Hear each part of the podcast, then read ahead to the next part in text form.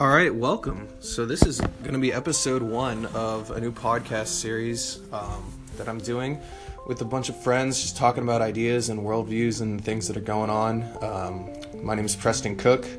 Uh, with me today is Corey Baitlin. He's a roommate, um, my neighbor. He is my homie. Why don't you say hi, Corey? Thank you for having me on the show, man. on this show, this new show. So I discovered this app called Anchor. That is what we're using, and uh, it has a way to upload shit to Spotify and Apple Music and stuff. So hopefully I'll be able to start uploading stuff and just putting out ideas and having people talk, and maybe we'll have some call-ins and stuff. But uh, I want this first episode to be about an idea that we had a while ago when we were pretty, pretty blazed about moon yetis.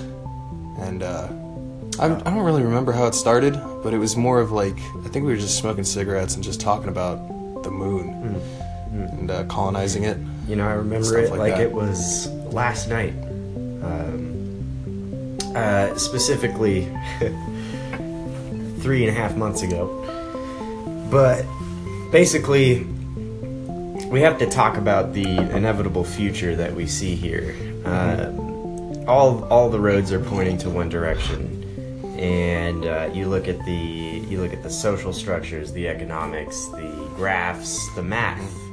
The overpopul the, the Yeah. rapid overpopulation of this planet just by people living longer Exactly. being immune to diseases, Yes. um, vaccines, and uh, like And and, and so- eventually genetic splicing is going to happen, and we're going to be able to like Okay. control people's genes so they don't get cancer and stuff. So everyone will be Hopefully. living hundred years.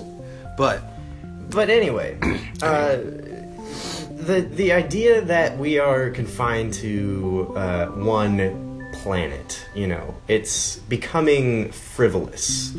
Um, we're getting to a point where we can reach out to the stars and we can actually achieve um, great things in space. And uh, you know, I, I just I just look at the the state of our space agencies around the world right now, and there's not a lot going on. Um, they're not colonizing. They're not. Um, they're not doing much, you mm. know, outside of the the sphere of satellites that they've got going on. You mm-hmm. know, Well, besides like that, I mean, we just sent a satellite outside of our solar system. Like thinking about the Yes. moon, like sending people to the moon. Like Yeah. we were already there, and now we have a satellite outside of our own solar system that will never come back to us. Right. Unless they find some technology. Well, even then, like they already built it, they already sent it out. There's no way they're gonna retrieve it. Yeah. For a long time. and and you're telling me, for example, that you can replace someone's lung, but you can't get back to the moon. Like what?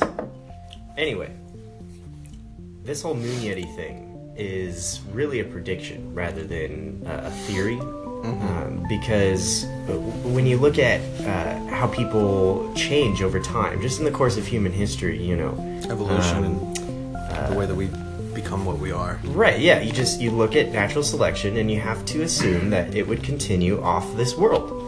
And so when you look at the moon um, and you think of colonizing it, uh, you have to assume that there would be some changes over time with the populace. Oh, of course, we're highly adaptable creatures. Yes, and and and I do believe that we would see uh, elongated bodies because of you know less gravity. We'd see Taller, longer limbs. yeah, po- possibly possibly more hair because it might be a cold atmosphere. I don't know. Um, Well, definitely more fat if it's going to be a colder atmosphere because we need something to keep us warm. You know, if it's not going to be like more layers. Who knows? I mean, w- we have we have time to tell. You know what I mean? You can't fit a flannel in a Um, spacesuit. But one thing is for sure. One thing is for sure, uh, and that is that moon yetis, as we would describe them now, will exist in the future. Mm-hmm. Um, except they'll be us, but they'll not be us. They'll be There'll be a genetically modified, like correct. Darwinistic, like futuristic kind Yes. of like version of us that is Exactly. adapted to living on the moon. Couldn't have said it better myself. To the point where like. Fuck knows, man. Like we might be setting up our, like new atmospheres on other planets, like Mars, for Oh instance. yeah, terraforming. Oh, Oh, dude, don't even get me terraforming started. Mars. Terraforming Mars. Terraforming my sleep, man. Uh, of course. I mean, we already have heaters indoors, so like, why Yeah. not set up a building on Mars? Put a building on Mars. Heat that Simple as that. Heat, that, shit. Yeah. Right there. Well, I'll tell you, man, it's been a pleasure talking to you, and I appreciate you having me on the show. Ah, thanks, buddy.